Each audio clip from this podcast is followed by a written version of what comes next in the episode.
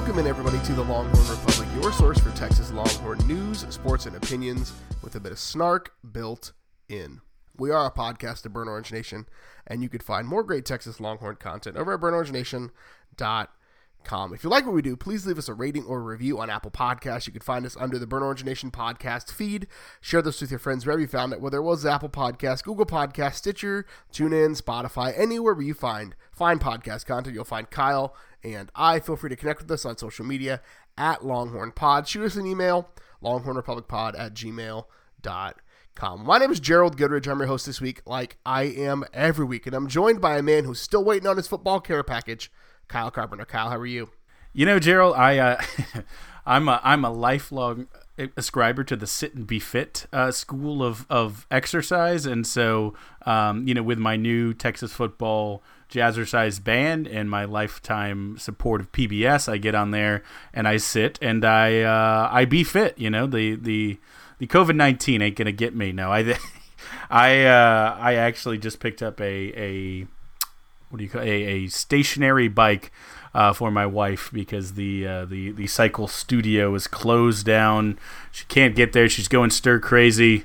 It's raining outside, so we now have a a bike that we are renting uh, from her local studio. So uh, we're all about the exercise here in the Carpenter household. So I'm doing this masochistic thing where I have a jump rope Ooh, that I've been trying, nice. and um, it's it is the dumbest thing I do on a regular basis, by choice. Like there's some dumb things I do on a regular basis as a husband. Like I'll say something stupid to my wife, and generally it's not a choice, right? But uh, I do that on purpose, and uh, it's real, real stupid. But I'm going to keep doing it because again, uh, I want my work clothes to fit whenever it is that we get to go back to real life. That's a good point. Yeah, whenever I put pants back on, they should fit. No, I a jump rope is both for the heart, but it also is not for the faint of heart. I uh, I went to a, a boxing gym for a while, and I didn't really think much of jump rope uh, until a, a, guy who boxes put me through like 30 minute jump rope sessions, and now I'm terrified of a jump rope. So more power to you, G. It came from the the six months that I did MMA workouts, and a similar thing.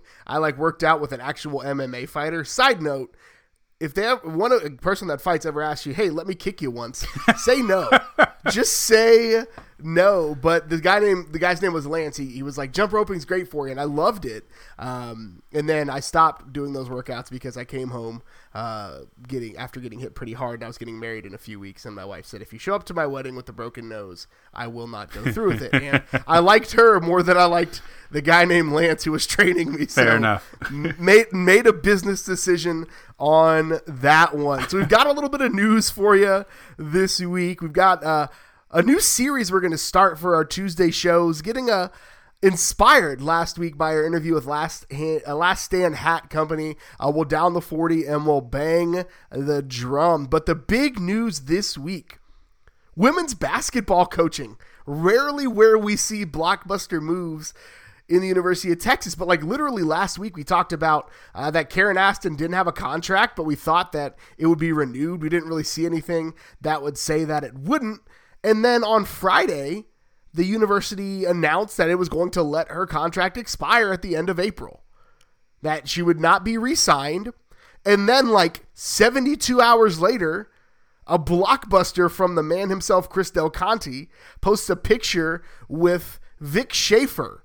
If you don't know who Vic Schaefer is, he's only one of like the three probably best women's basketball coaches in the country, been at Mississippi State since 2012, and has done a ton of good work for the Bulldogs. Yeah, it's uh, Gerald. I'm, I'm retracting eating crow, walking back, admitting wrong, whatever we need to say. When we talked about this last week, you said a new coach in this economy. You know, it just seemed highly unlikely.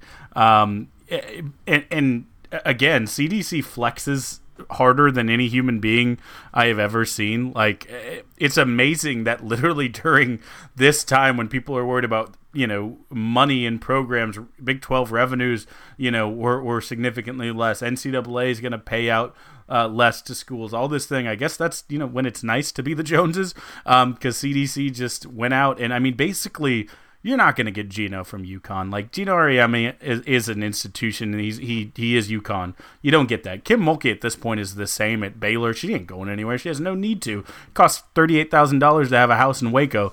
So I mean, there was like on every other coach in the country that's out on the table, this is the number one. He, he went out, got the number one from, again, a place where he, Vic Schaefer was absolutely worshipped, took a program from nowhere, built them up all in his image. It was basically him. And, and the, the point that should not be missed is that he is an he is an Aggie undergrad had uh, had coached at A and M during their national championship that they'll tell you they're they're a women's basketball school obviously. Um, in in 2011 and their their current head coach is like in their 70s so it seemed like a lot of Aggies just thought you know Vic's coming home one day but uh, on every level this resonates with just chef's kiss. Uh, CDC just pulls a rabbit out of I don't even know if there was a hat on this one stinking beautiful.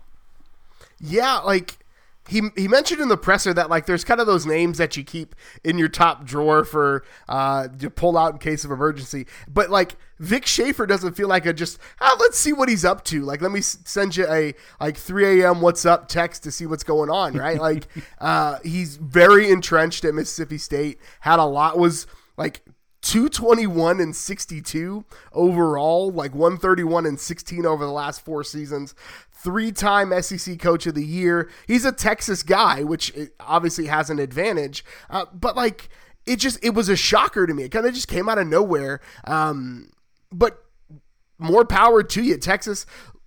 And this is weird because, again, we talked about it last week. You didn't expect much to happen with Aston because she was doing a good job she wasn't doing a bad job. She maybe probably they thought, I guess, could have squeezed more more out of the talent that she had. Last year was kind of an anomaly with all of the injuries, but this year I thought she'd done a really good job. And so maybe it's if it's a, a personality clash with him or with Chris Plonsky or I'm not sure what, but like it's so weird uh, to see this. Now, that being said, the result is incredible. And if Texas can get to the point where they're doing what Mississippi State is doing, I'm all for it. So maybe it's just Del Conte trying to bring in his people. Uh, yeah, I mean, when, when you put together a, a three year run where you lose um, five games, two games, and three games, winning, you know, 33 or better each of those three years, losing twice, uh, two of those, uh, whatever that number, I think 10 losses came in the, uh, the NCAA title game. So, I mean, just there is no argument. Vic, Vic Schaefer, a guy who's uh, from the Houston area, um, you know, uh, will will be able to immediately recruit. Will be the name recognition.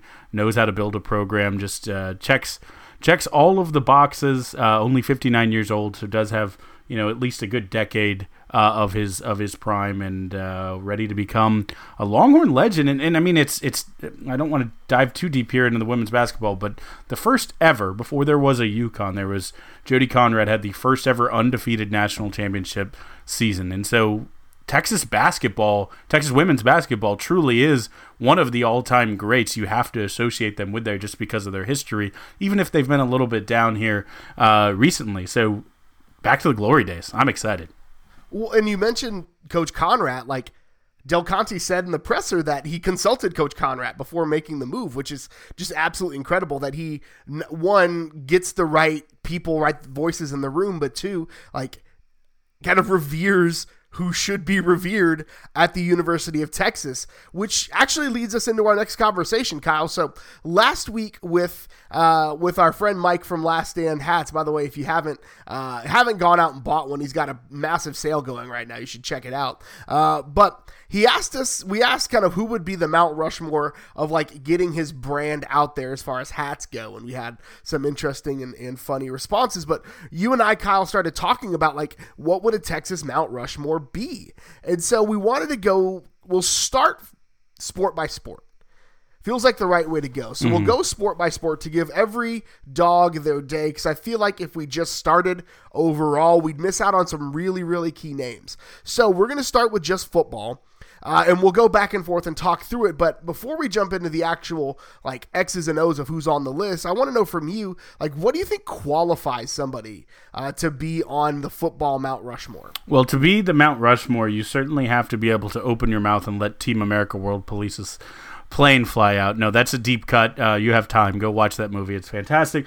Um, no, the I mean, honestly, right? You, you need to have the on-field uh, stats. Like I think there are some guys who meet the kind of program in the heart. You need to have contributed where it matters on the gridiron, right? You also need to have an impact on the greater program, its trajectory, its legacy, something like that. Like if you're going to get up there immortalized forever, you got to leave something a little bigger. I'm not going to say you have to have won this, you need to have this award, whatever, but just kind of that that gut check of do they have the legacy box checked? Um, so on field legacy, and then I think it's it's pretty much just you know it's hard to compare across eras, but if you ask fans of that vintage of that era how good the guy is, you better be the response. You need you need their eyes rolling back. Let me tell you a thing. So uh, I, I think it's the it's the it's the stats, it's the legacy, and then it's the it. Whatever that that question it factor is, but you just know the guy had it. Yeah, and I think it's it's those guys that you you just have to say a name, right? Whether it's first or last. It's a one name kind of kind of situation. Mm. Uh, I also like to throw out that they were uh, characters on Friday Night Lights were named after them as another way to uh, the TV show, by the way, to to to figure out who should probably be on this Mount Rushmore. But Kyle, because I'm the host, you get your first choice. So we're to try not to have a ton of overlap, and we'll actually put a poll out there on Twitter to see who uh, has the better Mount Rushmore. But Kyle, First up, who's your first big face on the mountain? You let me go first. You done messed up, AA Ron. The the obvious first pick here, um, and, and I mean, guys, if you if this name is a surprise to you, go ahead, pause the podcast, just go turn on Longhorn Network. I'm sure he's on there somewhere in the next couple hours. It's it's it's obviously Gerald one Vincent Paul Young Jr. Um, that's full name status, and in fact, he was Vincent Young when he got here. You probably know him as Vince Young, maybe Vince, maybe VY, maybe the GOAT, maybe Mr. Rose Bowl. It doesn't matter. There's nicknames. You know him. Everyone knows him. I mean, like, where do you start? Or do I do I even need to justify? I certainly will. It it it was just thrown upon us, foisted upon the entire country to watch the single greatest performance on the biggest stage in the history of college football.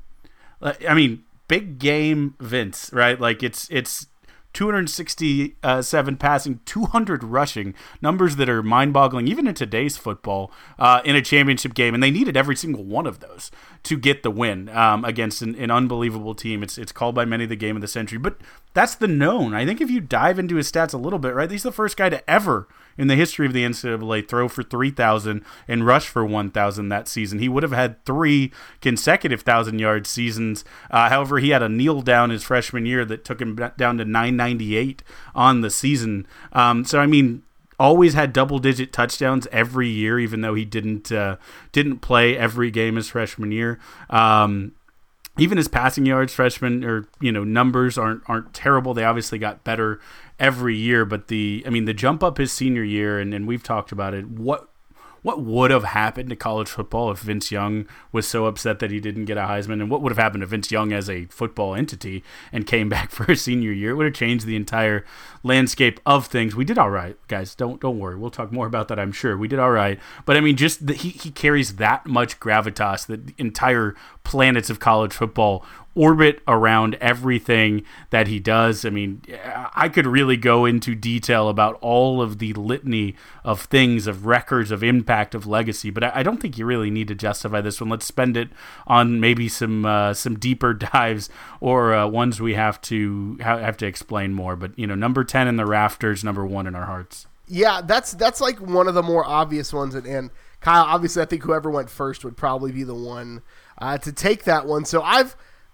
I've, I've got this precarious position of who who to take next, and and you went of the of the newer generation. Uh, my first pick is going to be the same position, but many years ago, the man named James Street. James Street still holds four active school records, four school records, two Cotton Bowl records, and a Southwest Conference record that will literally never be broken because the Southwest Conference doesn't exist anymore. the only quarterback in school history to complete his career without a loss. Back to back conference championships, a natty in 1969 awarded by President Richard Nixon, who, again, this was well before the scandal, but that's okay. Uh, but he, he, there are there are kind of three storied quarterbacks in the University of Texas history, and James Street is the reason why I don't think anybody will ever wear the number 16 ever again at the university, if not just the football team.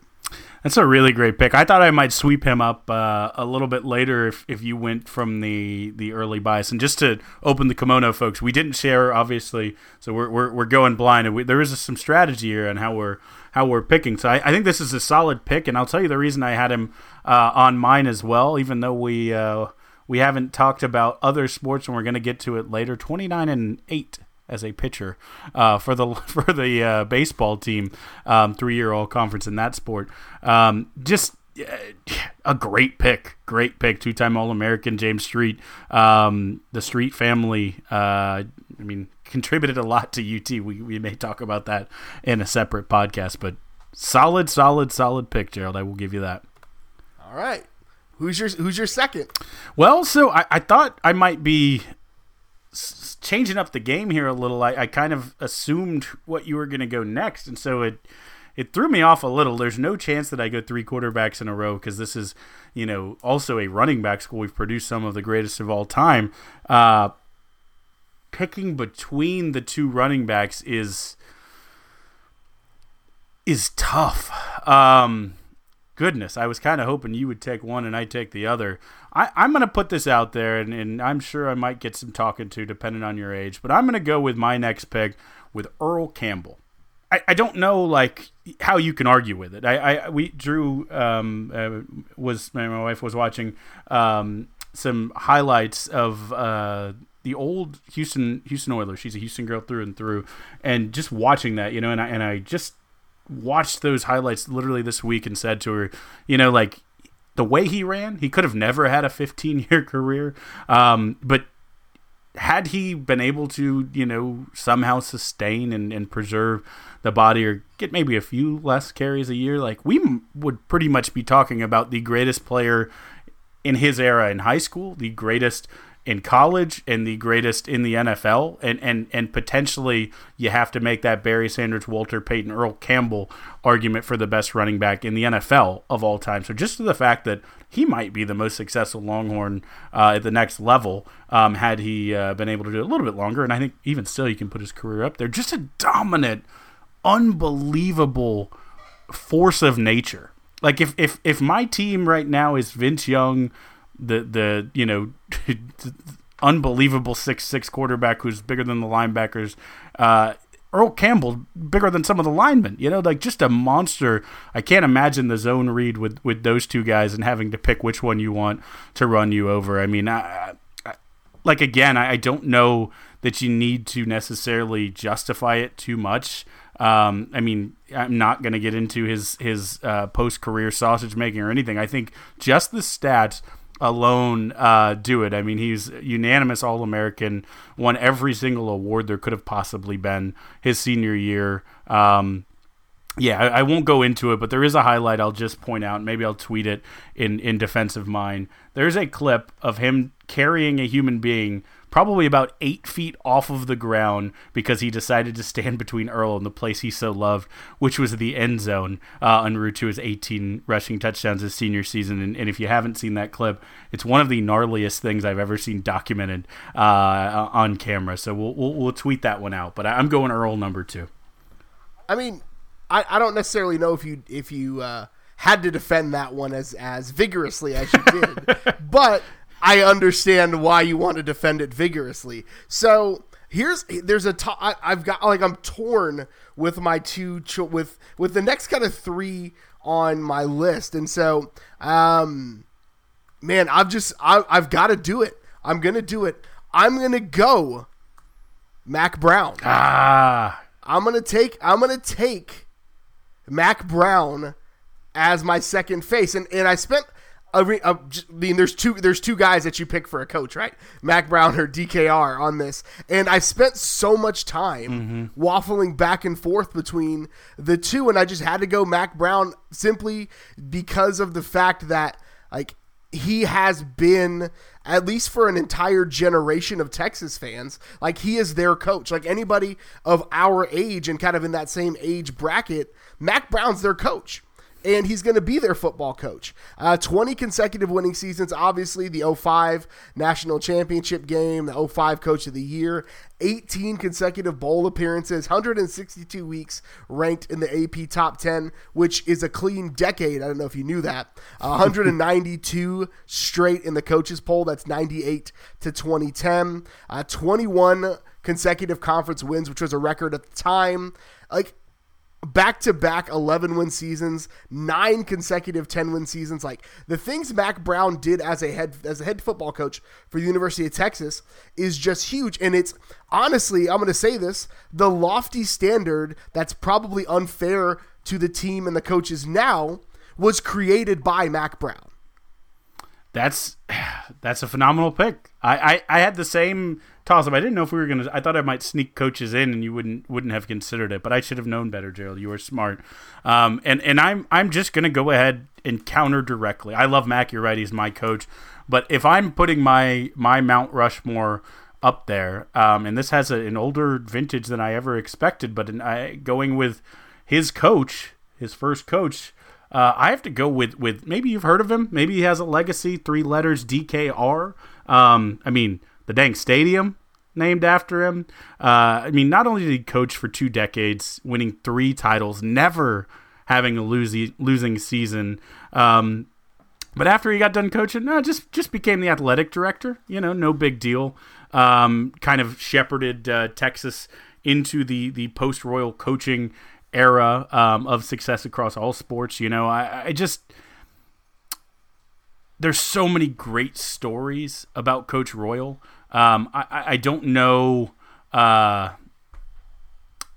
I don't.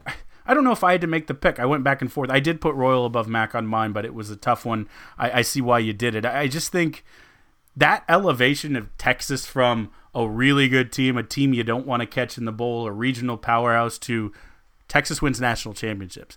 Texas is a blue blood. They can any given year be the best team in the country without a doubt. Um, eh, you know that step up in Texas, I think, is ultimately Coach Royal's legacy. And then, I mean, speaking to how great a person Mack is, is the fact that uh, he consulted Coach Royal through his entire career because he knew how much he still felt was embodied and just just oozed University of Texas. I, I mean, obviously, I, I spent all of your entire three minutes talking about Earl Campbell to trying to figure out which head coach I wanted to pick. So my my third pick, Ricky Williams. Yeah, got to have the dreads yep. carved in the side of a mountain. I mean, there is there's there's a lot to be said about his post Texas career. There's a lot that happened in the NFL, but Ricky at Texas was the most dominant player I think people had seen in Burnt Orange since Earl Campbell. Like there there had not been a player period I would I would venture to say that was that dominant, especially at that position since Earl Campbell, and that's Ricky Williams. Ricky has again, an incredible career. Came back for another season when he didn't have to. That's honestly Mack Brown's best recruiting job was keeping Ricky Williams on campus for another year. That yeah. between Ricky's extra year and getting Vince Young on campus, like I don't know which of those. Like those are probably the one and two in the Mack Brown career. Uh, but but Ricky just again, he became a national phenomenon. There were shirts that had the Heisman Trophy with dreads on it. It's the reason why so many Texas running backs have dreads. Why Jamaal Charles rock dreads? Why D'Onta Foreman was growing his hair out? Like it's the reason why Texas running backs. It's why Cedric Benson had dreads. Like Ricky was that dude, and he set the stage, and he was the kind of the the progenitor of that big stretch of good running backs that Texas had. That went from Ricky probably all the way through Jamaal Charles and beyond.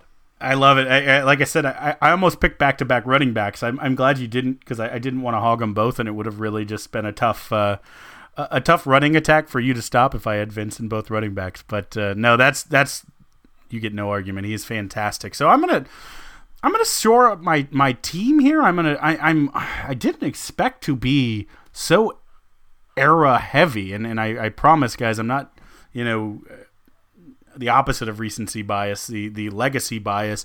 Um, but but I'm gonna I'm gonna pick a guy who I am just fascinated by. Um, I, I think I've never heard a story where anyone who knew him, watched him, anything was not fascinated by. But I'm gonna go Tommy Nobis to fill out mine. I think you know. I don't know which anecdote to tell. I mean, the fact that as a sophomore, when he got to see the field. He uh, he averaged 20 tackles a game, the only sophomore starter on a uh, national championship team that, that beat that Roger Staubach team in the Cotton Bowl. Um, you know, he, he was he was a an All American uh, twice. I thought um, every year was an All Southwest team had had just one of Texas's most iconic plays. Um, you know, fourth and inches tackling Joe Namath uh, in the Orange Bowl. I mean, just there's stories about Nobis. They said he had a 19 inch neck. So I really, honestly, just want to see that thing carved up into a, a Mount Rushmore. You know, it's like his head, and then everyone else will be uh, degrees smaller. But here's the thing that's the most impressive. I think we we know he went on to be an, an incredible linebacker at the next level. We know he's an incredible linebacker at Texas. Obviously, uh, all decade team in the NFL had his number retired by the Falcons, etc. Um, he was also one of the best offensive linemen in the country. Probably was the. He won the uh, the the Outland Trophy his his senior year. I think people forget that he was an Iron Man. He never left the field. He played linebacker and offensive guard. So all game he was just hitting. Coach Royal called him the, the finest two way player he'd ever seen. But basically, Texas's really really vaunted running game was traps up the middle that ran directly behind this beast. Like if you somehow, you know, had to get hit by him when you were on offense, then you turned around and he just destroyed the middle of the field uh, so that running backs had space to get touchdowns behind it. So I think Tommy Nobis, just one of the all-time greats, couldn't let this go without getting him in there. So Nobis was actually the next guy on my list. So I've got to I've got to kind of make a pivot a little bit, but it's not necessarily that hard of a pivot to make with what's left out there on the board. I mean, Vince is gone, Street is gone, but there's still another quarterback that I think uh, is of note and deserves to have their name etched in the side of a mountain, and that's just the winningest coach or winningest quarterback, excuse me, in school history. One Colt McCoy, the owner of a whopping 42 school passing records. His name appears in the school record book 198 different wow. times on various top 10, top 15, top 20 lists. 198 different places in the record book. He has the top two passing seasons in school history. Again, the winningest quarterback in school history. Got robbed of not one but two national championships, one by Blake Gideon and one by a weird shoulder injury that happened. But he he should have at least one in his pocket. And Greg McElroy said on ESPN that if Colt doesn't go out, Texas runs them, which I count as a national championship, uh, at least in the Aggie sense of the word. I, I hate to bring Aggie championships into it, but go ahead and put that on the stadium. No, uh, or, or, I guess you could carve it into your Mount Rushmore, just a little asterisk on the on the backside. I uh, I think it would have been it would have been tough for us to have a full two Mount Rushmores and not include Colt. It is a little weird looking at it that we have more quarterbacks than running backs on our combined Rushmores, um, just because Texas is such a uh, prodigious producer of elite running back talent and the all time greats. But uh, how could you not put one uh, Theodore Colt McCoy. I don't know if that's actually his real name, but uh, Colt McCoy on uh, on the Rushmore. I, I, like it, Gerald. I think you got a solid uh, final pick there. And I wonder how many twelve year olds are named Colt right now because of Colt McCoy. Is the real question I have. Like, how many twelve year olds are running around Texas named Colt? Do you think it's worthwhile going through our our honorable mention here? Absolutely, absolutely. And and we can go. Uh, Bobby Layne was another one that I had on my list. Uh, Cedric Benson, Jamaal Charles, guys I already mentioned. Yeah, those are those are really really good ones. Um, I, I, think I think you could make an argument for Earl Thomas. I think Dana X Bible, if you if you were to get a third coach in there, he's the guy. When I talked about Royal moving them up into this echelon, he's the guy who moved them into that first echelon of even being a blue blood program. Um, I, I, think uh, I personally would probably throw Jordan Shipley in there because heart. Um, Earl Thomas, uh, a guy who I was gonna if if and I realized I got deep in my list, but I was gonna try to shock you with, um, who I just love when we talk about the litany of great UT running backs. There's one who never gets brought up, and for that reason, I wanted to potentially throw him in here, at least in the honorable mention, is Chris Gilbert, who uh, is inducted in the College Football Hall of Fame in '99, but didn't play in the NFL, so kind of gets lost. Um, in the Longhorn Greats conversation. He's the first player in the history of college football to rush for a thousand, three consecutive thousand yard seasons, doing in 66, 67, and 1968. Uh, All American in 29 games, had uh, 28 touchdowns. So, I mean, just a guy who um, knew how to, in, in that era of the game, be the best at it. So, uh, probably not on my Mount Rushmore, but I want to throw him in there. That's another solid one. Uh, Fred Akers was another coach that I had on my list of coaches. He's a guy that I considered. Uh, he was good. He's he's in the Hall of Honor. He's, he's there for a reason. Um, but man, so we'll we'll put this out there on Twitter. You can vote for who you think is better. I have a feeling uh, Kyle's probably going to win this one, but that's maybe just my natural pessimism. So, a quick news item we have to talk about real quick. After putting his name in the transfer portal a week ago, uh, Texas offensive lineman Denzel Okafor is now officially out of the transfer portal. It was first reported by uh, Horns 247 and then confirmed by some other sources. Uh, weird couple of days for Okafor, but according to uh, Richardson sources, Anwar Richardson sources, uh, long talks with the coaching staff got him to remove his name from the portal.